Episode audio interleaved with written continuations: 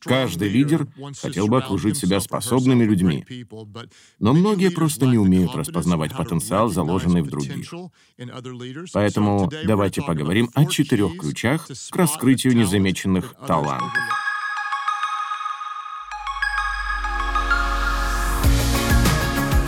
Добро пожаловать на лидерский подкаст Крэга Грошева.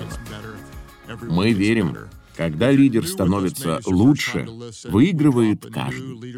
Если вы с нами впервые, ожидайте новых выпусков по четвергам. Мы распространяем эти материалы абсолютно бесплатно. И я надеюсь, что делаем это не зря, и они приносят вам пользу. Поэтому спасибо за то, что делитесь ими в социальных сетях и рассказываете о нас своим друзьям. Также буду очень благодарен за ваши отзывы и оценки в рейтингах.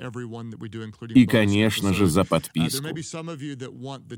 Если вы бы хотели регулярно получать мои конспекты с главными мыслями, обязательно зайдите на сайт leaderство.life.church и оставьте там свой имейл. Сегодня мы продолжим разговор о распознании лидеров с наибольшим потенциалом, начатый в предыдущем выпуске. Наша тема — четыре ключа к раскрытию незамеченных талантов. В прошлый раз речь шла об общих принципах относительно членов команды, а в этот мы рассмотрим четыре практических момента. Но прежде позвольте коснуться нескольких вопросов, которые вы мне прислали.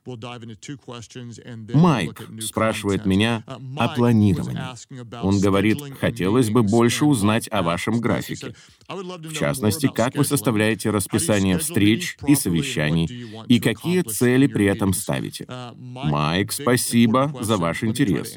Постараюсь ответить максимально коротко. Вначале следует определить три вещи. Почему почему, с кем и что нужно сделать, почему это важно, с кем поговорить и какие действия будут предприняты. Начнем с первого. Ради чего вы собрались за одним столом? Ваша команда должна четко понимать смысл обсуждения, ведь часто единственный повод для новой встречи — это то, что мы ни к чему не пришли на прошлой неделе. Более того, без четкой цели вы не сможете правильно подобрать участников беседы и, соответственно, ничего не добьетесь. Так что обязательно проясните, почему или зачем.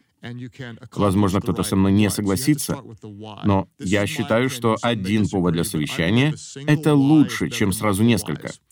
Иными словами, одна конкретная задача намного эффективнее попытки достичь всего и сразу. Какими могут быть ответы на вопрос, почему мы встречаемся?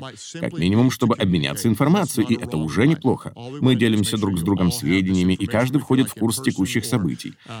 Второй вариант — анализ. Мы оглядываемся назад и оцениваем свою работу, чтобы извлечь уроки на будущее. Третье — планирование того, что мы будем делать, или же мозговой штурм в поисках свежих идей. Такие встречи можно проводить как периодически, так и спонтанно, как в офисе, так и выехав за город. Но, так или иначе, в первую очередь, следует разобраться, для чего все это и чего мы хотим достичь. Только определив конкретную цель, можно увидеть, какие следует принять решения и что потребуется изменить. Также после этого прояснится, кто именно должен быть вовлечен в разговор. Кстати, это очень важно.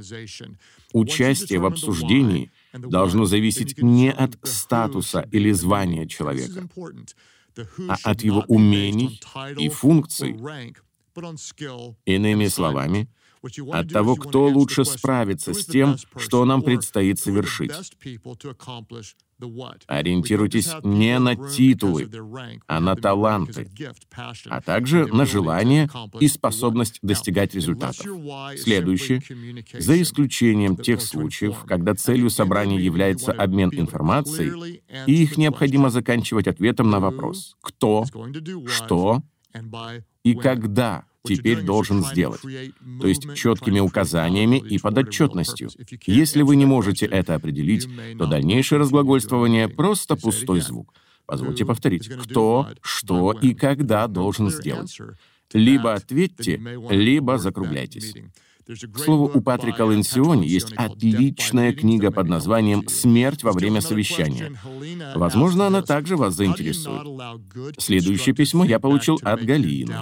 Что нужно, чтобы отзывы других о моей работе делали меня сильнее, а не заставляли сомневаться в себе? Да, к сожалению, оценка наших достижений со стороны может подорвать уверенность в своих силах. Поэтому важно помнить, люди говорят нам правду, чтобы помочь, и поступают так, из самых благих побуждений. Кстати, рекомендую вам хорошую книгу Шейлы Хин и Дугласа Стоуна, которая называется «Спасибо за обратную связь».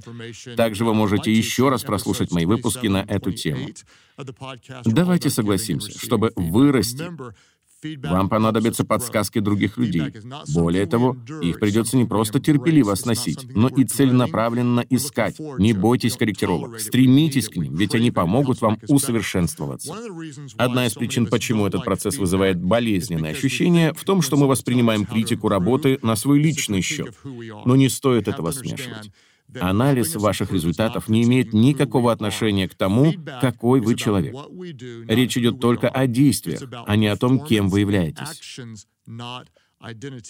Я заметил, что если мне особенно хочется защитить себя, это сигнал, который нельзя игнорировать.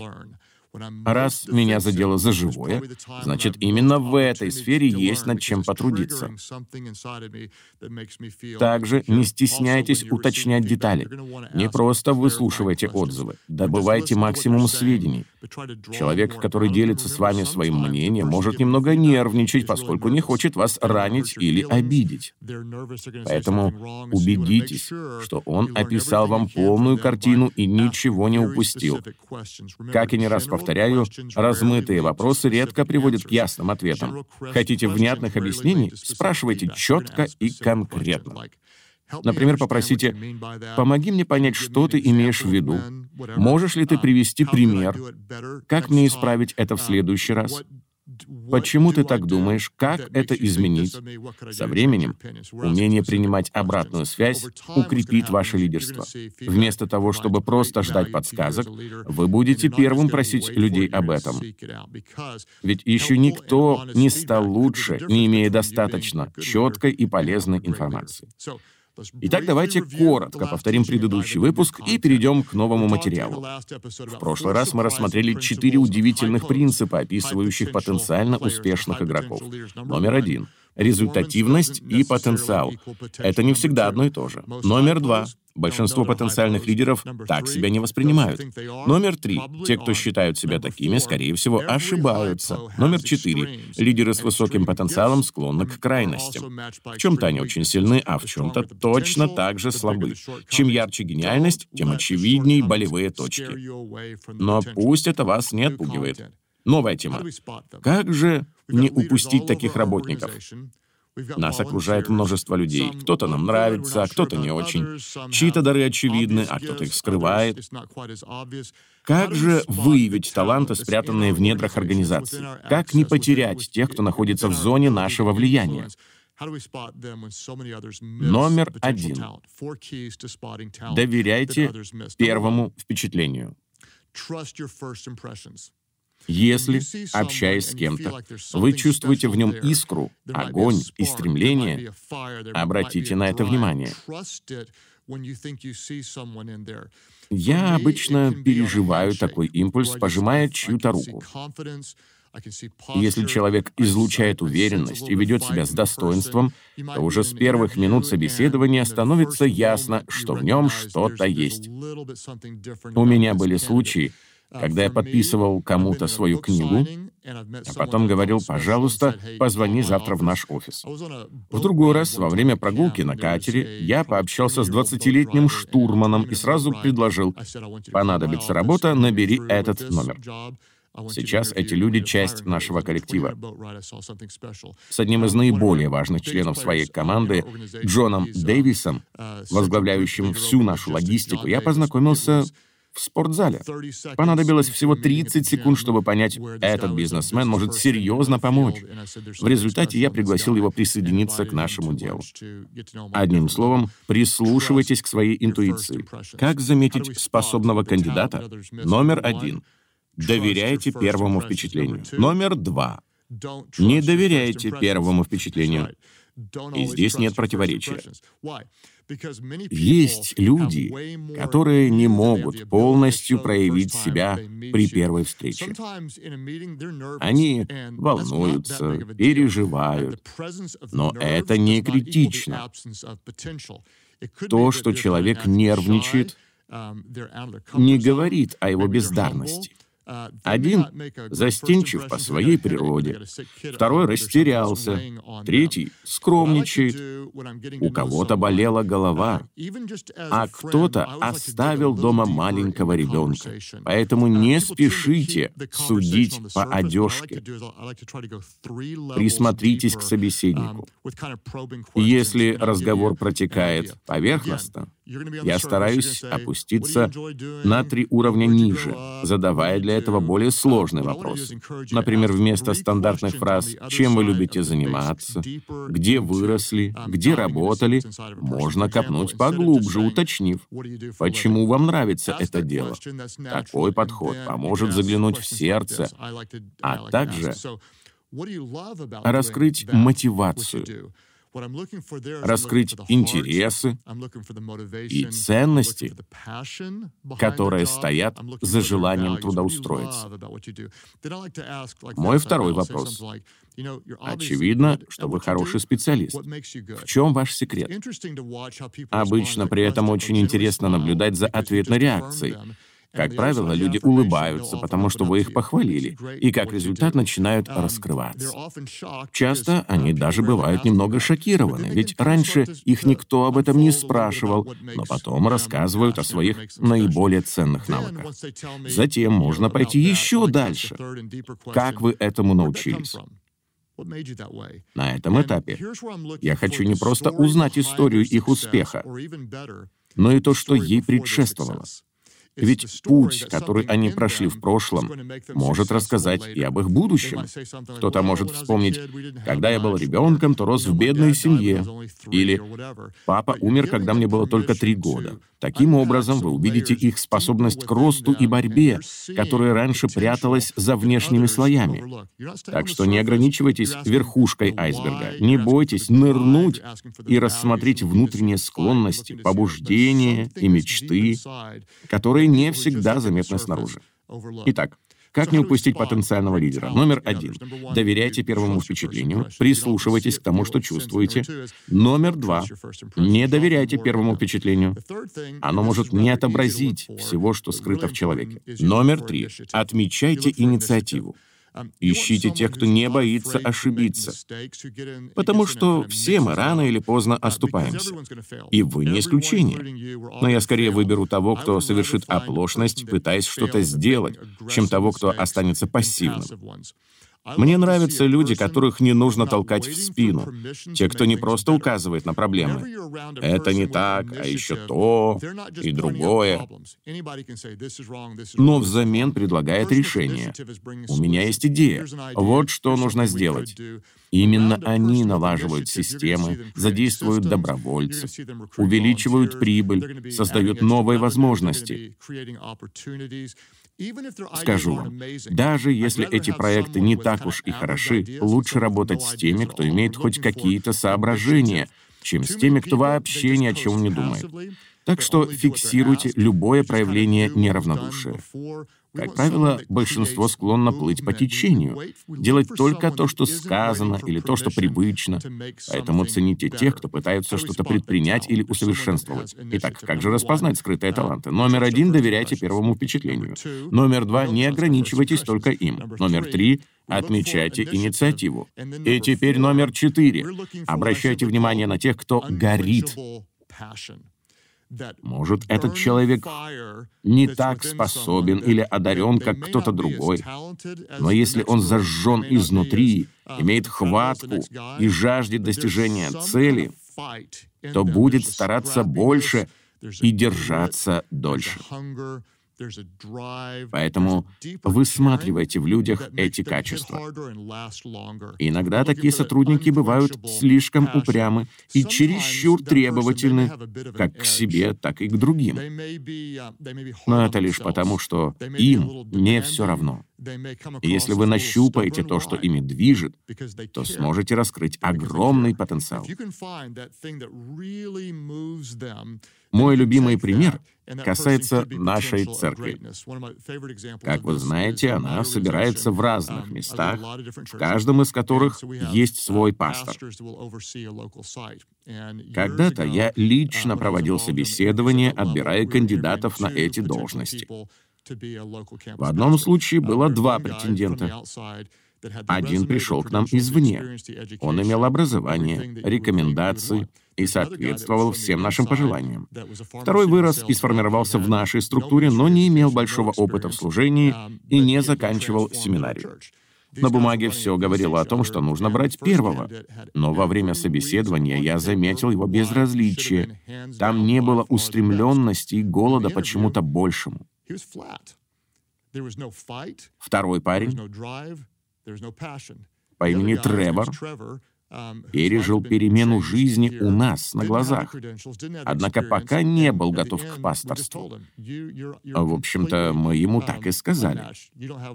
Ты во многом уступаешь своему конкуренту.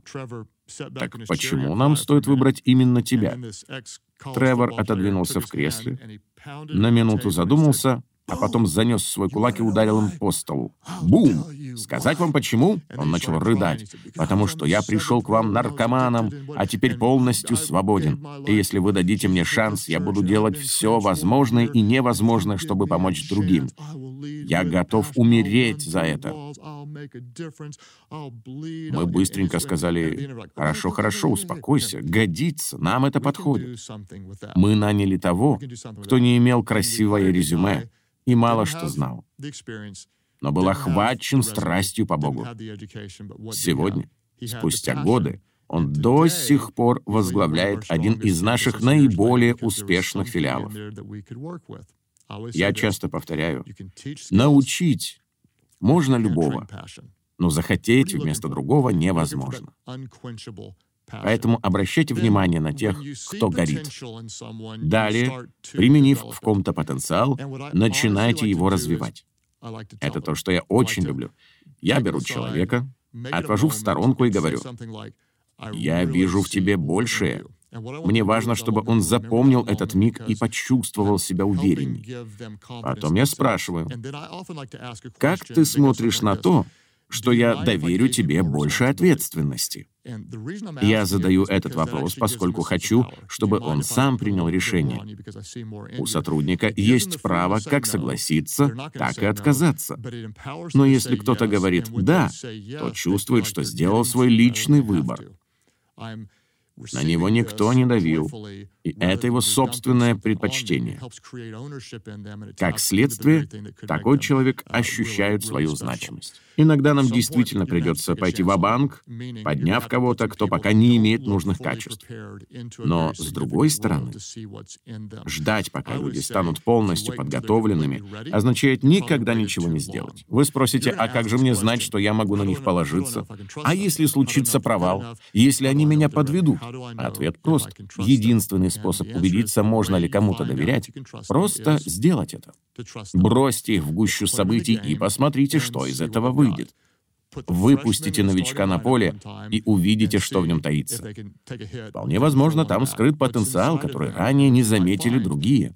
Итак, о чем нам следует помнить? Сила организации зависит от способности ее сотрудников. Большинство руководителей изо всех сил пытаются найти подходящую стратегию. Но нам стоит действовать иначе. В первую очередь стремиться подобрать соответствующих людей, а потом пойти на риск и дать им свободу действий. Не сделав этого, вы рискуете стать главным препятствием для роста организации, тогда как, отважившись, позволите засиять новым звездам.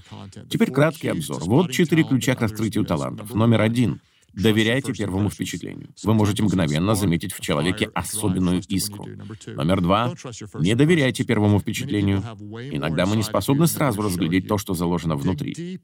Не оставайтесь на поверхности, копайте глубже, задавая сложные вопросы, и вы обнаружите настоящее сокровище. Спрашивайте, почему вам нравится это дело? В чем ваш секрет? Как вы этому научились? Ищите историю, стоящую за успехом или предшествующую ему. Номер три. Отмечайте инициативу. Нам нужны те, кто не просто указывает на проблемы, но предлагает варианты их решения. Те, кого не нужно толкать и подгонять. Поэтому номер четыре. Обращайте внимание на тех, кто горит, потому что научить можно любого, а вот захотеть вместо другого невозможно. Помните, единственный способ убедиться, стоит ли вам на кого-то рассчитывать, просто сделать это. Далее вопросы для размышления. Первый. Кто в вашей организации проявляет больше всего инициативы и посвящения? Кто старается даже больше, чем требуется?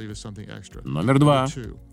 Как вы можете доверить этим людям больше ответственности и дать им возможность дальнейшего развития? Я не устану повторять. Делегируя задания, вы воспитываете исполнителей, предоставляя полномочия, взращиваете лидеров. Как это сделать? Просто рискнув и подарив им такой шанс. Пусть попробуют творить что-то новое, принимать собственные решения и вести за собой других. Еще раз спасибо, что были с нами. Если этот подкаст приносит вам пользу, расскажите о нем в социальных сетях. И помните, оставайтесь самим собой. Ведь люди скорее пойдут за тем, кто будет настоящим, чем за тем, кто всегда прав.